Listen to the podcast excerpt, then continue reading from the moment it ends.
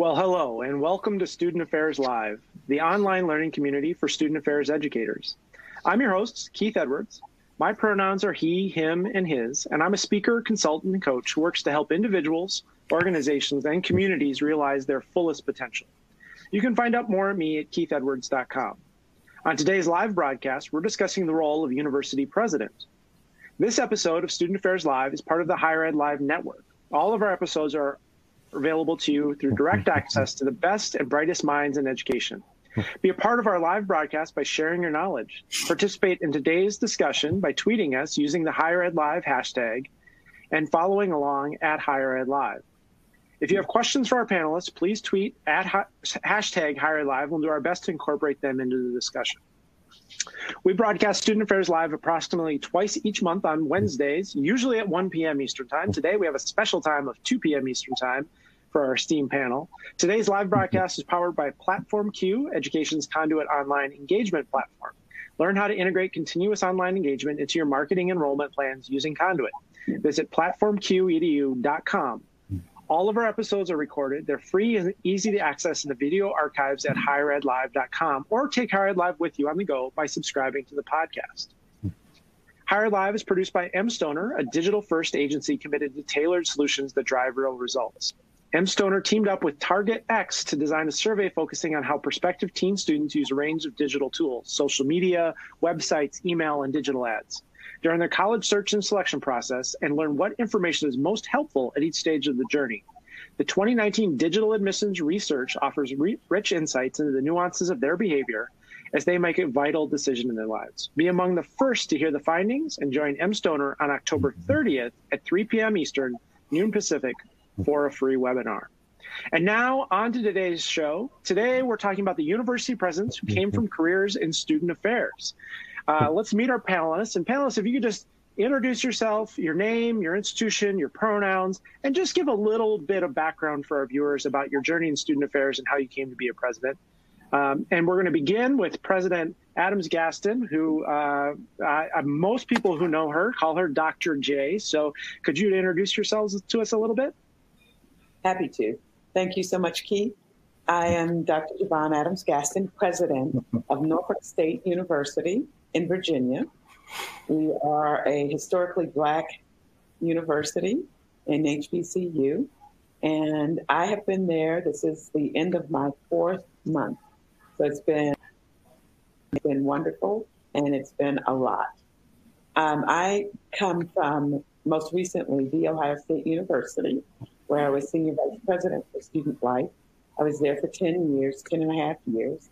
Before that, I was at University of Maryland, College Park, where I say to them, kudos to them because they let me do everything I wanted to do there. So I came um, student affairs twice. I was a counseling, uh, a psychologist on staff at the counseling center. And then I was the executive director of the career service. But in between there, I was the first African American female assistant athletic director, and I was also an associate dean on the um, academic side of the house. So I've had quite the journey, but I am very, very pleased with where the journey has led me. Thank you. And we'll, we'll move over to Tom Jackson. You're on your second college presidency, so you seem addicted to it. Why don't you tell us a little bit about you and a little bit about your path? I don't know if addiction is the right word, but hi, greetings. Thank you, Keith. Tom Jackson. I'm the president at Humboldt State University.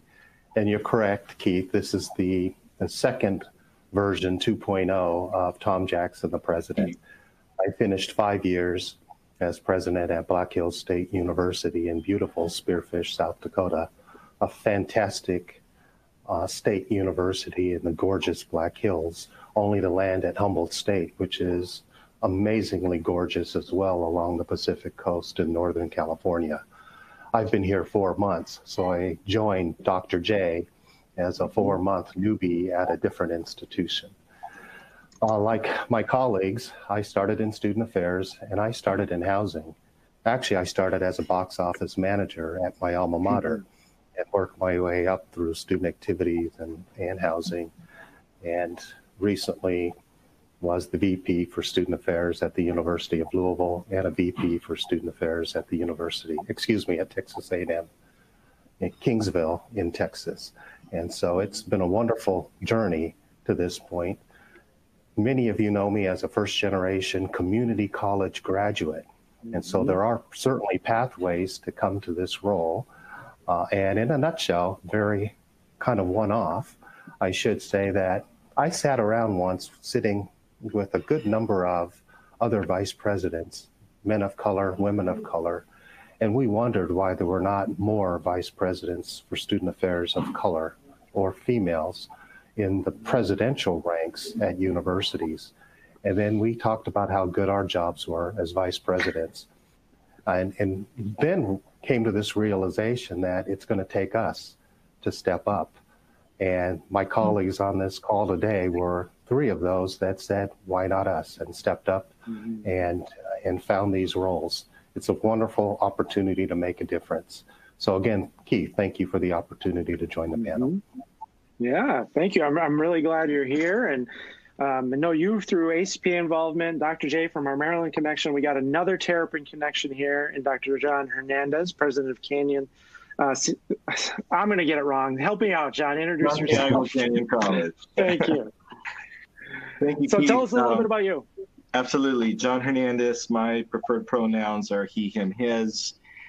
I am starting my 15th year here at Santiago Canyon College. I've served as Vice President Student Services for a little over 10 years, and I'm going on my fourth year as the president. So there's a the number four. We should play the lotto, either zero four or four or some some combination thereof. Um, like uh, Tom, I am the product of the California Community College. I am a first generation student, uh, immigrant. It is probably no wonder that my career trajectory led me back to the California Community College. My upbringing, if you will, my professional upbringing um, was through educational equity programs, EOP, outreach services. Uh, in my administrative capacities, I have been a director of student services, an associate dean of student development, and associate vice president, dean of students at a four-year public here in California, and then VPSS. And then I will say um, it was not on my career trajectory, but I think we all go through a point in our professional and personal lives where the calling has been presented.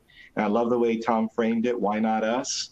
Um, and, and, i know there's other factors that go into that decision making. And I look forward to hearing from my colleagues as we talk about that today. Great. And, uh, you know, John, you and I know each other from Maryland roots, but also you're chairing of ACPA's Standing Committee on Multicultural Affairs, CMA, now the coalition. Uh, and really, you were critical in helping us launch the Commission for Social Justice Educators, yeah. which has gone to do on so many things. So thank you so much for your, your guidance and your mentorship and your direction there. Um, I, I, think I want to I want to begin with a question. Uh, I'll say it politely, and then I'll say what I really think. Uh, the question, the polite question is, what what's it really like to be a university president? Really, I mean, I think so many people are curious about this. What I really want to say is, did you lose a bet? Like, who made you do this? This seems like jobs where all the pressure is on you. Uh, you're accountable for everything that happens, limited ability to control and authority, but responsible for everything. So, what's it really like? Tom, let's start with you. You're on your second round of this. So, clearly, um, it has been a meaningful and valuable experience. What, what do you think is the experience really like, and what might surprise folks about the experience of being a college president? Mm-hmm. There was a colleague. He was coming out of student affairs and became a two-time president at two different universities. When I first became president, he said, "Tom, you're going to realize that your worst day as president is still better than your best day ever as a vice president." Mm-hmm. And and you, you think about that for just a moment and you say, that really cannot be true. But it comes pretty darn close when you think about the things that you get to deal with on a day to day basis. And when we go back to our VP roles or the roles that we have had in student affairs, we talk about, well, that president job just seems so stressful and so crazy. But there's another thing that, that presidents have they have the best team they've ever had in their entire career. I'm surrounded by chiefs, individuals that are at the best of their game as vice presidents for academic, academic affairs, development, uh, finance, and student affairs, just to name four of the more common ones. They're good. They're really, really good at what they do, just like I thought we were when we were in those roles. Mm-hmm. And so you have the best support you may have ever had in your entire career. I will say this, though, in a different, subtly different way. It's very rewarding, it's very challenging, and it's very impactful. And I, what I mean by rewarding is that community members, faculty, staff, students, parents all want to be, meet the president. And it's a positive experience almost always because we are in, in an ambassadorial role that mm-hmm. really uh, sends a signal for who we are as not only a university, but as a person and a people. We get to hear individuals' dreams and their aspirations and try and turn those into very meaningful events, life changing events for families. It's also very challenging. The issues that we deal with are now suddenly amplified, and there's a belief that the president has all the skill sets to solve all of these problems, which we do not. Mm-hmm. Uh, we're dependent upon our team, our society, and our community on so many different ways. And then lastly, it's impactful. And I said this as a brand new president a little more than five years ago. I get the whole toolbox as a university president. I didn't realize how big that toolbox was, but as a VP, I thought I had a pretty big toolbox. Hmm. But as a president, you get all the other toolboxes too and which means you can dabble a little with finance and dabble a little with athletics, and you can make this really positive, meaningful experience for your students using all the tools at your disposal as a university president, if you're willing to do that. That's the impactful side of being a university president. That when we use those tools wisely and in collaboration with others, we can really make a meaningful difference, mm-hmm. and it's noticeable. Mm-hmm. I really appreciate you mentioning the challenges and the influence and the impact you get to have. Uh, sounds like a full job, right? Full of the challenges, full of the hard stuff, but also full of the really great stuff. Um, John, you're Keith, you're in your fourth year. Yeah, I was going to jump in. I was going to jump in and say that I, I, as a VP for a little over almost 11 years, just under under 11 years, at the same institution, sitting around the table, being part of that executive leadership team that Tom just described, that my that the presidents rely heavily on. Mm-hmm. I thought I was so close to the role that I hmm. fully comprehended what it was. And yet, until you walk in those shoes, you really don't, right? but I have I have learned to rely on my team more than ever. I think that is a really critical component to be able to to develop and build a team because we cannot navigate the environment and the complexity of these roles on our own. And I've seen people who attempt to do that, and in my opinion, um, it, it just becomes um, you know over you know, overwhelming. I, I, have realized beyond what my role was as a VPSS that I am the face of the institution to the community, to the external constituents, to our board of trustees, um, obviously on campus. Um, and, and the difficulty often is that you have multiple constituents with uh, different expectations. And yet in so many ways our my role has become when possible to be that consensus builder. That's not always easy to do and it uh, doesn't always um, pan out quite that way. But but I, I, I think that you know I have a unique role in bringing a community together and setting the sights for what our vision for success, for student success is going to be, and to be able to build that kind of support to to, to bring us along as an institution. Um, and then I also take with deep responsibility. The, the, I know people often call it the bully pulpit, but I have a platform mm-hmm.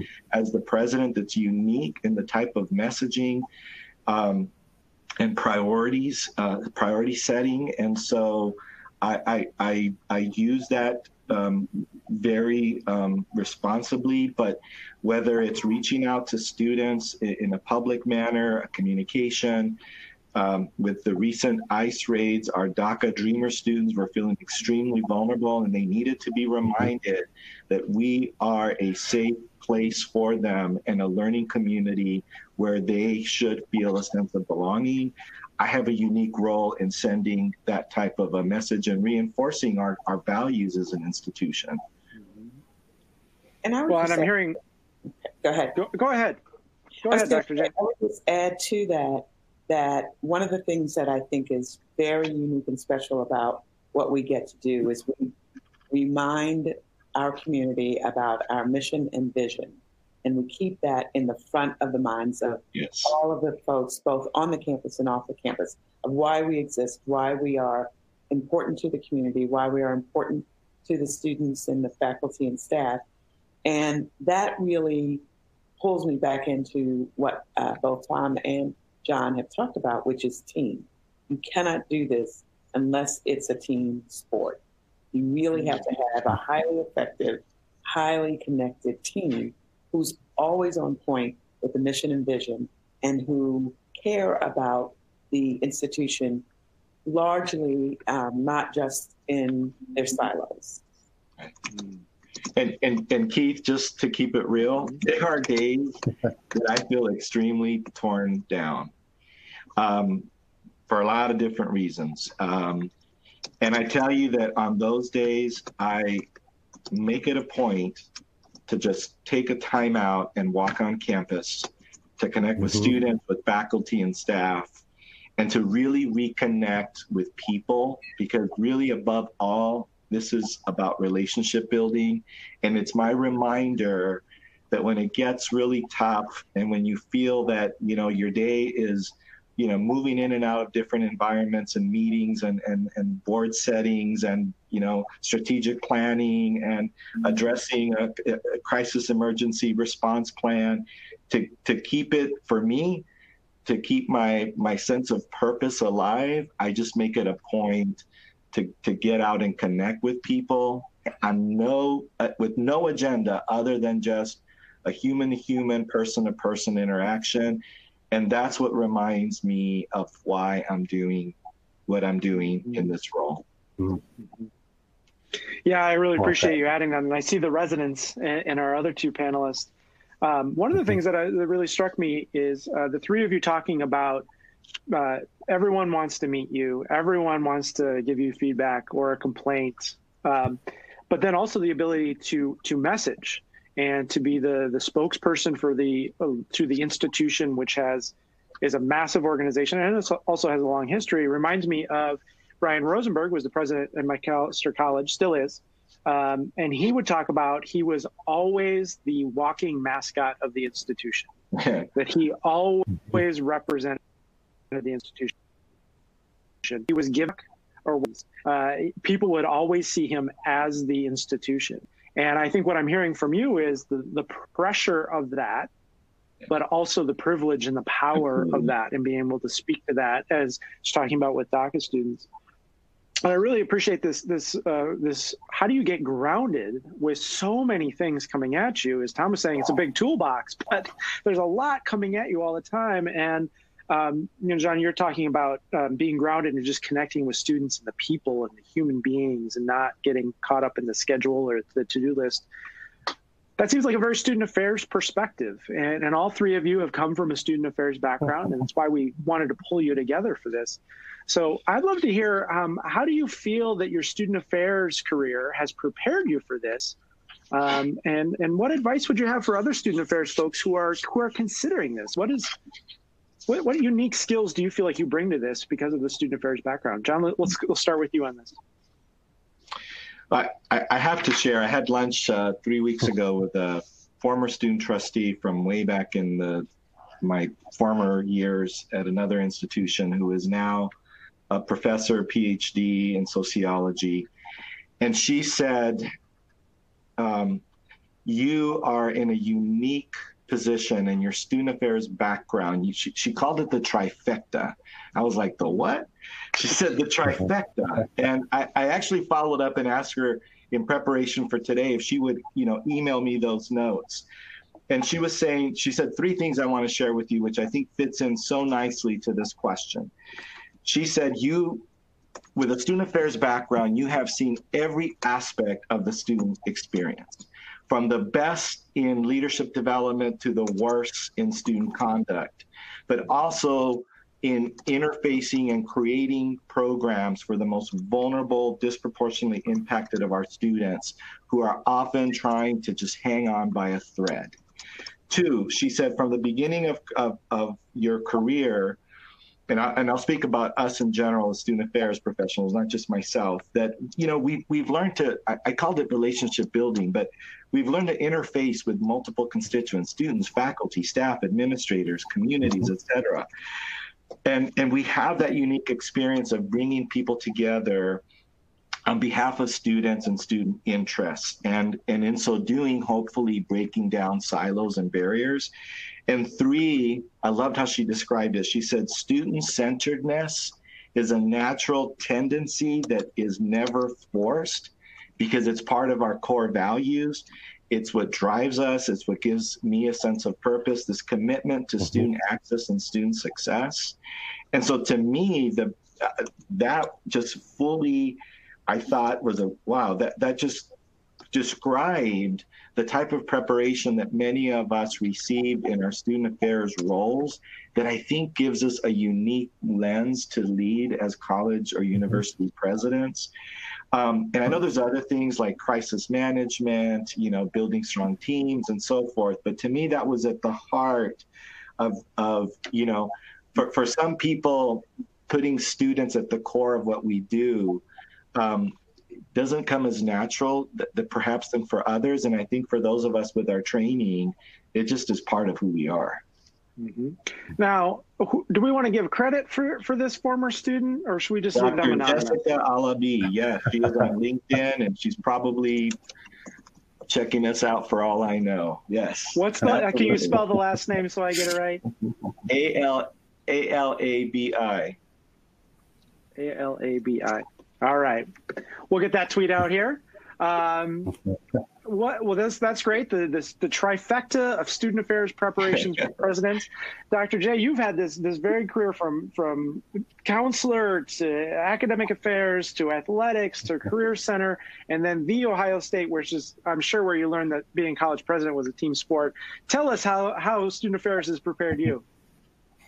I think that student affairs gives us a lens that few others in the university get to have. There was not one area of the university that I was not engaged with, usually from the executive level, but often from the individuals who worked in that area.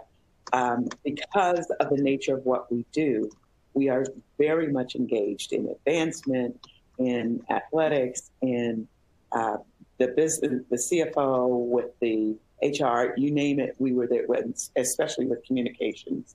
Um, very much involved at the executive level, sitting at the cabinet, but also meeting and solving problems one on one with those individuals and really getting to know what their experiences were like and how they were uh, experiencing the university and, in particular, wanting to connect. Um, so that has been and spending time with faculty and I always taught, so had um, multiple opportunities to spend a lot of time with faculty, working on projects, working on new ways of seeing things, and and creativity. So I think that the background in student affairs is really where you learn, like John said, that relational connectivity that is so important to a university and then I think one of the things we learn uniquely in student affairs is how to pivot. We are constantly needing to pivot to new issues, new considerations, new crises, whatever it is. And, and we learn uh, with our team how to pivot effectively and efficiently. And I think that's something you take into the presidency because you know that well and it doesn't surprise you it doesn't take you off of kilter. Um, it feels really uh, very much connected. So, you know, I may be doing something with the provost one day and or one part of the day or one hour of the day, and then I'm doing mm-hmm. something with the CFO and I'm doing something with advancement. I'm doing something with any member of the members of my cabinet and others. And so that's important. I think for me, what is most important is I have a deep appreciation and love of our mission in higher education, which is to educate individuals so that they can go out and become uh, contributors in the way that they would like to be to the world at large.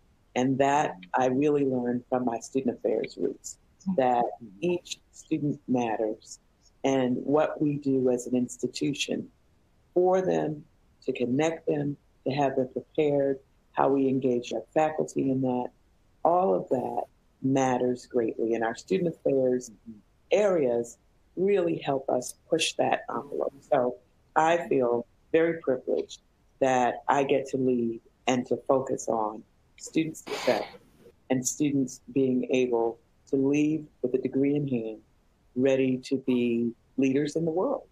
Mm-hmm. I love what you're sharing here, both of you, because I think, you know, I, I, I do coaching with several college presidents, and I think when you know your purpose, as both of you are talking about, right? As you're just describing, and as John was mentioning, just walking around campus and shaking hands and meeting people, a reminder of the purpose. When you're clear about purpose, then the rest becomes strategy. Yeah. Um, and when you lose purpose, then everything gets really complicated. So I love that you're talking about how student affairs has really grounded you in that purpose, which is really great. Tom, what, what would you add? How is uh, you had uh, multiple runs now, two runs as college president, two runs as vice president for student affairs. How has student affairs pathways prepared you in ways that maybe is different from your colleagues who are college presidents? I find it uh, very, I guess, very positive that many of my responses would almost be identical to my hmm. colleagues mm. on this on this broadcast because when I go to sleep at night and when I wake up in the morning, there's one thing that is very true to me, and it is I still want to provide a positive, meaningful educational experience for our students. Mm. That's what I go to sleep at night thinking how I can do that. And I wake up with mm. that very same simple how do I provide a positive, meaningful educational experience for our students? Now, that means a lot of things to a lot of people, and within our university, they can all fit within a couple of those areas. John said it uh, very early on when we talk about student affairs. Student affairs people are arguably the best at forming relationships. It's, it's at the core of what we did in student affairs, and it's at the core of what we do as presidents. John said, and, and Dr. J said in so many words, that we are constantly collaborating with different enterprises and groups within the university and external to the university. And we are we are natural at doing that because in student affairs, we were the natural collaborators trying to link to mm-hmm. administration or athletics or to an academic department. And oftentimes we were the ones that bridged some of that together. So it came fairly uniquely easy uh, trying to do the same in the presidential role. We naturally deal with campus crises. We know the campus really well and we understand legal issues. In fact, many legal issues that face a university often involve, unfortunately, issues uh, coming from the student body. And so there are natural lessons to be learned as a good student affairs practitioner. And the lesson, if there is one in there, is to do the homework and to study those those things so that when the shoe is on your president's foot, you're best at dealing with many of those things. Let me add a couple of other things to this, though. I've also learned uh, that if I need a good answer, just like when I was more younger, younger in my career, RAs know a lot of things. That's never changed. If you need a good answer, an RA will know the right answer. you just find an RA, they'll tell you what really is the answer. Mm-hmm. Uh, and if you need good input, you know, a student, particularly a student athlete, will tell you what really is happening around campus. I, I believe strongly that when families send their sons and daughters to a university, it's a matter of trust. Yeah. And student affairs practitioners are in that business of developing and forming trust with families, people, students, and the academic community as a whole. It doesn't always work as well as we want, and it troubles me every single day when something doesn't work the way it's supposed to because because you send a son and daughter to a university to actually do and leave better than what they came to the university for. And so I return to the very first statement that I that I said that that if we do our part, we will give our students that positive, meaningful educational experience, and they'll graduate, finish in a positive sense, and go off and do amazing things, amazing things, excuse me, in our communities. Mm-hmm. And that mm-hmm. what I'm trying to do every single day. And I think Student Affairs is trying to do the exact mm-hmm. same thing. Mm-hmm. So again, we're just we're centering. When you're centering your purpose and you're clear about purpose, then things line. I find that so valuable. I think one of the challenges um, for being a college president is, is, and you alluded to this, Tom. Um, how do you get good, meaningful, valuable feedback? Because everybody reports to you. You have a board that you report to, but they're kind of off there.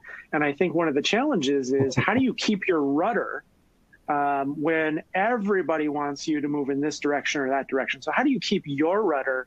And how do you know when people are giving you uh, feedback that is honest and not just because they want to please the president or they want to criticize the president?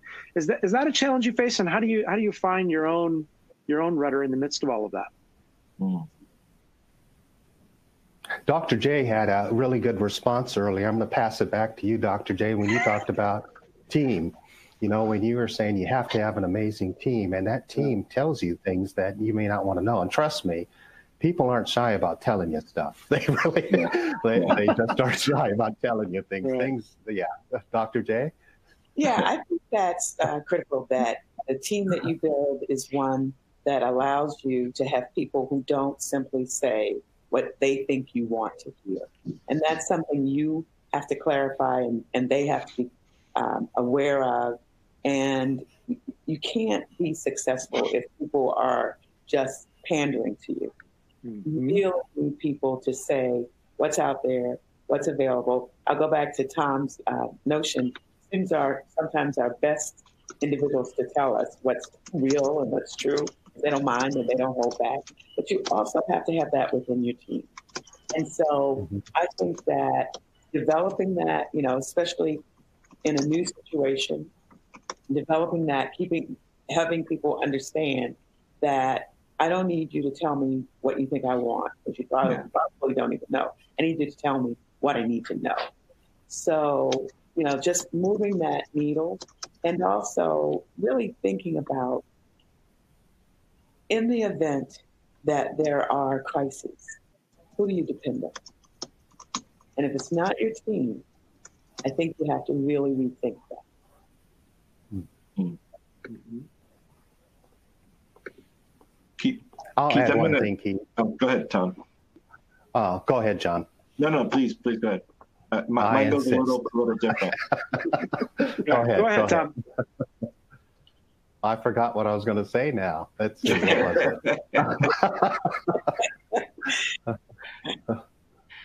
I was going to say something about students. I was going to yeah. say when you asked about losing your rudder, I right. said every day it's squarely centered on that student experience. So it's really hard to lose the rudder when you have the years centered right. around squarely focused on serving students. Yeah. John? Mm-hmm. That's a great point. You know, to, to go back to the how does this decision, um, how will this decision impact students? And, and to be able to have a dialogue centered around that core question can, can often really help you dissect it in a very unique way. Um, the one of the things that you know, it's like like I said, as a VP, you, you know, you're so close to this role that you feel like you know on a daily basis you like can touch it. You know, you can see it. Um, I, I I knew this, but I didn't realize it fully that so many decisions in our participatory governance um, processes funnel through shared governance committees to our college council, and everything comes as a recommendation to the president. And so, whether it's the prioritization for funding, whether it's the academic senate priority list for new faculty hires, whether it's, I mean, continue to you know fill in the blank, um, it, it all has had consultation with various groups from faculty to staff to student leaders. So, so there has been a process that honors and listens. But then at the end of the day, it's my decision ultimately to make. Um, the other thing I've, I've learned kind of around this this topic is that oftentimes when the decision is not as clear to me and I and oftentimes they are, but there are times where I feel like I still need to learn and know more. I, I will often, you know, go back to a particular constituency group to understand more the context or the reason for their support for whatever it is. Mm-hmm. And at the end of the day, um, it may or may not shift my perspective, but I really feel that, and it's more than symbolism. I, I really feel people feel honored and valued and validated when you take the time to understand what their concern or issue is. And even if you take a decision that isn't what they were expecting, I think it, it, it brings you together in a unique way that at least I feel I am honoring a process and I'm honoring to try to better understand before I make a decision. And so mm-hmm. the the the the privilege as you described it earlier in terms of the the role and the platform that we have, there's there's this privilege also in terms of the decision making process of, of a college president, depending on what system and how the decision making um, process is established within your institutional culture, um, that I wasn't fully prepared for and that I had to quickly adjust to. But again, going back to that toolbox of how you did that within the sphere of a student services, student affairs division, and and and hopefully you know folks are developing that kind of skill set regardless of what setting you're in whether it's decision making with students whether it's decision making with their ras whether it's decision making within a team. Um, those are skills that i think will serve you well as you continue if you choose to continue through this career trajectory. Mm-hmm. You're reminding me of a really good lesson that I keep coming back to is that there there is a big difference between listening to people and people feeling heard. Right. Uh, sometimes we listen to people and they don't feel heard. And so, how do you not only listen to what they're saying and what they're communicating, but also make sure that they feel heard? And I think when you can make people feel heard, even if you make a decision that they don't agree with, they give you the benefit of the doubt because they not you not only heard what their input was, but you heard them and their humanity and their connection to it. Yeah. Um, and and again, that's uh, uh you've got to do that in student affairs with the SGA president and uh, the students who uh, are signing this petition and bringing it forward. And now you get to do it with the faculty president and other folks as you, you move through this. What's the most surprising part about being a college president? The part that you just had no idea was coming to you, and um, maybe it's maybe it's even hmm. something silly or fun. Well, for me, it was the number of people who want to take a picture with you. and you know, with, when you're in student affairs, students always want to take pictures. That's great, but you know, no matter where you go now, people really want to take pictures with you, and I'm I am humbled by that because mm. it doesn't have mm. to be that way, but it is also surprising. Right. It's another example about how you're not just you. You're you're you're this mascot for the institution, right? You you symbolize the whole institution. Now, did you get these green glasses before or after Norfolk State? You know, this is such a weird um, story because I got these green glasses, green and gold, which is the uh, behold the green and gold. Um, uh-huh. Before I knew anything about this position, and before they came, the search firm came to me. So I just think it's a divine intervention yeah, the universe conspires. the universe conspires. yeah. Tom, what's been a, what's been a surprise for you in uh, in your two roles as college president? There's been many, but I'd say just the amount of information uh, that comes yeah. to a university president from multiple sources. We often sometimes wonder, does the president even know? Uh, I bet that president doesn't know really anything about what we're talking about. Yeah, we've we've said that through our careers and now the shoe's on the other foot and i'm that guy who you're, talking about who doesn't know. But it's amazing how much information comes to the president's desk that is filtered uh, or unfiltered that is used in the decision making process uh, across the university or aligning a university to a community. And it's in a way it's very rewarding to see how much information and deliberateness goes into leading uh, our institutions. It's, mm. it's very deliberate, methodical, meaningful work that is not taken lightly by any measure. And presidents as a whole, I've noticed that collegially, if I could add mm. a second one, Keith, is how supportive other university presidents are to their respective colleagues. Mm-hmm. Now, whether that is because we know that we've been given a wonderful gift to lead an institution mm-hmm. or because we realize the challenges that we're dealing with on any given day. But that surprised me just how supportive, really, truly supportive colleagues across the board, across the United States, even internationally, how they mm-hmm. are to uh, receiving and collaborating or helping another university president. Nice. Great. Keith, I, am gonna, I'm going to say it's information overload um, because, you know, particularly if you're an institution like I am that is part of a statewide system of 115 community colleges, and then I'm part of a multi college district, so that's another layer of infrastructure. And then when you think of all the things that, that do make their way to the uh, office of the president, um, you know, it, it, it often feels overwhelming in terms of the information overload and, and how can I manage that type of information. And, and one thing I did learn as a VP that um, I have had to rely on even more so as a president I'll never forget one time I had a meeting with the college president. I had my dean of admissions with me, and I don't even remember what the issue was we were talking about. I set up the meeting, we opened it up, I did the opening, described the context and the issue, and then I passed it on to my discipline expert who knew the details.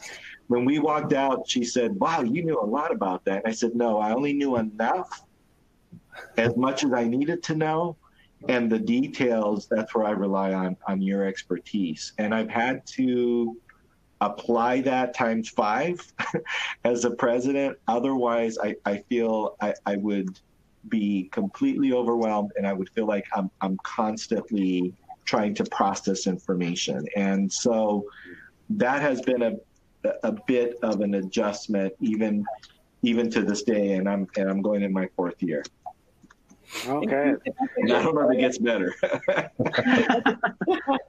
Add to that, I think the other piece for me is the buck stops here. Yeah. And that mm-hmm. the bottom line, and as many um, interactions and support as you have from your team, in the end, it's your responsibility and you have to pull the trigger. And so, in each of those things, as John was saying, as Tom was saying a little bit earlier, um, where you're making these decisions, mm-hmm. there's a, there's a touch of loneliness that mm-hmm. it's your decision at the end, and whether it's um, successful or failed, sits squarely on your head. How do you navigate that loneliness? I'm sorry. Navigate the loneliness.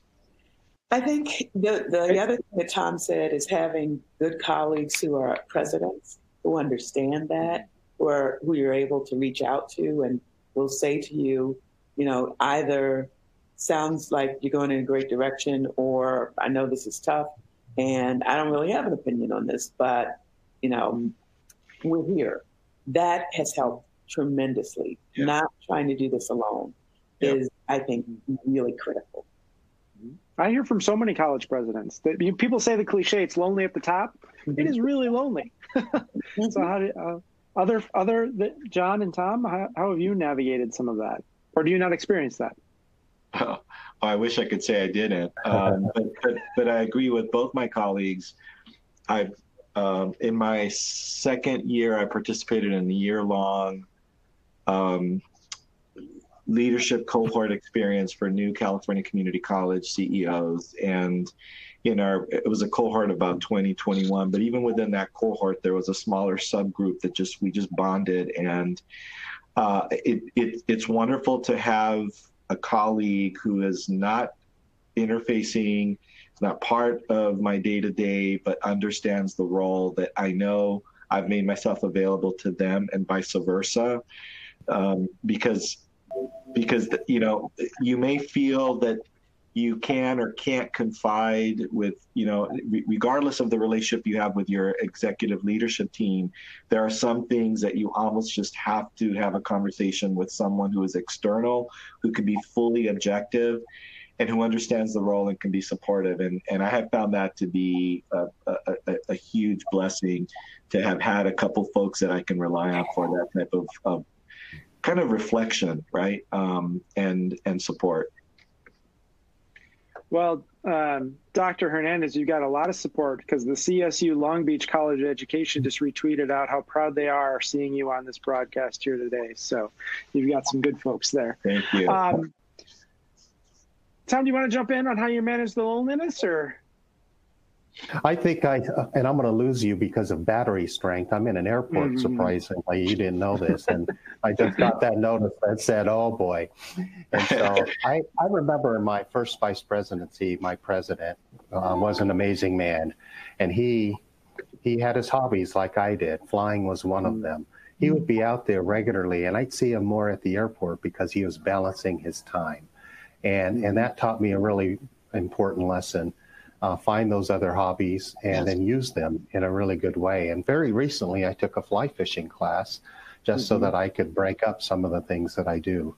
But at the end of the day, I still love Netflix it's the best way for me to disengage, just like everybody else. All right. So, yeah, you're human. Well, let's let's move this last question and start with you in case we we lose you and your battery. Um, what's what's the advice you would give to other student affairs professionals, vice presidents, or other folks who are thinking maybe this is something they want to pursue? What advice would you have for them about doing that, or uh, are, are, there any key experiences you would direct them to, both in their their work life or in their own personal development? I, I, think sometimes we get tripped up on what the questions may be to become a president. We think, well, I have to have all this development experience, for example, fundraising experience. And the truth is, in auxiliaries, we raise more money building buildings than we do generating uh, donor dollars sometimes. And so that's that's the same thing answered a different way. So to apply what we're doing in student affairs uh, to what we do as a university president.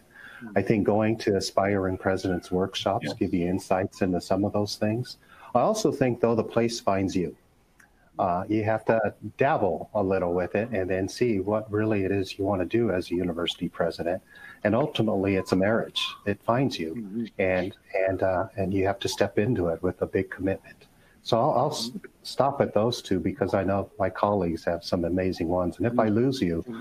my apologies because my my it'll just cut off. And so I've enjoyed working well, with you, Keith. So thanks. All right. Thank you. We'll keep you as long as we have you. Uh-huh.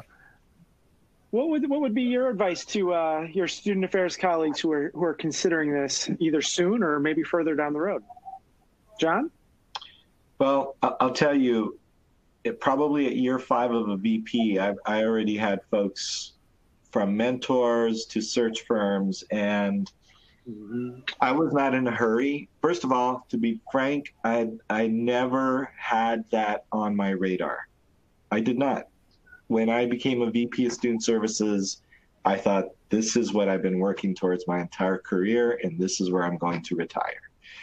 So, so in some ways, you have to be open to explore opportunities um, and to not close yourself off.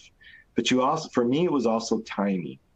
I, I think I, I had talked to enough folks to know that these roles are challenging and difficult. And I almost, at one point, consciously or subconsciously, looked at when I thought I might retire and I backed it up eight to 10 years and said I could probably handle this for eight to 10 years. Mm-hmm. And, and kudos to folks who have been doing it for longer than that, right? Um, but I'll be honest with you, over my career, there are times I pull out my Parker Palmer let Your Life Speak book, and I had to really when when I reached that point that I was ready to apply, I had to really do that that reflecting and searching. Is this really what I've been called to lead? Is this congruent with who I am, with my values, with my sense of purpose? And and to me, those are critical core questions that I had to, um, you know, answer for myself and um, it took me, like I said, a little over just under you know 10 plus years to get to the point 10 years i think is the first um, presidency i applied for. And um, it, it, took me that long to to realize that this is something i wanted to do. But um, as tom said at the opening I, I do think that when you look especially for many of us who are still underrepresented in these key leadership roles um, you know, it's really important for us to to to really not rule it out because we're needed in these roles, and if not us, who? Mm. Mm-hmm. Dr. Jay, what, what advice would you have for our colleagues who are in student affairs pathways? Sure. I want to back up to the, the top of the hour and say my pronouns are she, her, hers. Um, and the part of the reason that I want to make sure I sort of to talk about this is because my life partner, my husband, and I really came into this position and this opportunity thinking of this as our life mission. And so I, like John, didn't have the life mission to, I got to be a president. Um, I loved what I was doing. I loved the opportunities. And I would agree with Tom that the position finds you. Mm. So I would talk to my students. I, I taught graduate students in higher education and student affairs for many, many years. And I'd have a lot of students who would say, I want to be a president, I want to be you. And I would always say to them, life is about phases and time, timing of what's in your best interest. And so I always encourage individuals to be where they were now and really work hard and be the best at what they were doing but if they had an eye for the next thing, that one of the things that they could be doing is thinking about where am I in the phases of my life? Because mm-hmm. this job is non ending. There are no times, there are no weekends, there are no anything. Yeah. If that's a phase of life you can be comfortable with that you're in right now, great. But if you're thinking, you know, well, I'll have weekends or I'll have holidays or I'll have whatever, it just is not realistic. And so you need to look at your entire life and decide, yeah. is this what I want to do now? And if it is, go for it because there are many, many opportunities. I think student affairs um, professionals are uniquely prepared for going into presidencies um, for all the reasons that we talked about today. But I would caution people to be sure it's not just what you want to do, it's what you want to do at a time that's good for you, your family, your community, so that you can give it your full effort. Right. That's great. Well, great. We just have a couple of more more minutes before we'll close out this episode. We've we've lost Tom and his battery life there in the airport. Uh, so we have the two of you to to close this out what what final thoughts? Was there something you were hoping to share with folks today? Um, a question I didn't quite get to. What final thoughts would you like to leave folks as we conclude here today? So I'll just say it's an an outstanding opportunity. It is a great, wonderful opportunity at the right phase and time of your life, and it is the hardest work you'll ever do. And we worked hard in student affairs, but it, it is the hardest work you'll ever do. That's great. And and I hear I hear the tiredness in that, and I also hear the meaning and purpose in that. Yeah. Mm-hmm. Yeah. yeah. Yeah. Keith, I'll just add, and I this is in general, it isn't specific to the presidency, but I think that it's an important consideration. I I advise eh, eh, you know anyone I ever speak to, a mentee, a, a, a graduate student, to first and foremost master your craft mm-hmm. before you even begin to think about the next opportunity. That's right. For whatever reason, I have seen a shift in the last 10 years or so. Sometimes it's unrealistic expectations of where I'm going to be as soon as I get out of grad school. Sometimes it's this sense that I've got to I've got to you know move on after two years. After two years, I got to get to the next place. And you know, I just I just feel there's some maybe it's an old school way of thinking, but you know, um, take the time and mastering your craft and taking the time is different for everyone. For some people, it might be four years. For some, it might be 10. For mine, it might, some, it might be three and a half. But just make sure that you've done that before you begin to explore the next opportunity. And I would say this especially for, for a presidency. And then finally, and I think we've all um, touched on it in one way or another, but make sure that you understand what the role expects of you and it truly is congruent with your core values and your sense of purpose and then whatever you have whatever surrounds your life right and and i love how um, dr j just framed it um, and and and again you know going back to parker palmer you know listen to your life telling you who you are not what other people expect of you because mm-hmm. i think sometimes people go into these roles perhaps for the wrong reasons. Maybe it's the the the I don't know. Um, and it's important that while we have others who are building us up and wanting us to move forward, that at the end of the day, that the the vocation you choose is based on the calling you hear within. And I think that truly will help people frame whether this is, and again, and it may not be for you today, but it might be for you three years from now. Just leave the opportunities open because as has already been said oftentimes the opportunity comes looking for you when you least expect it.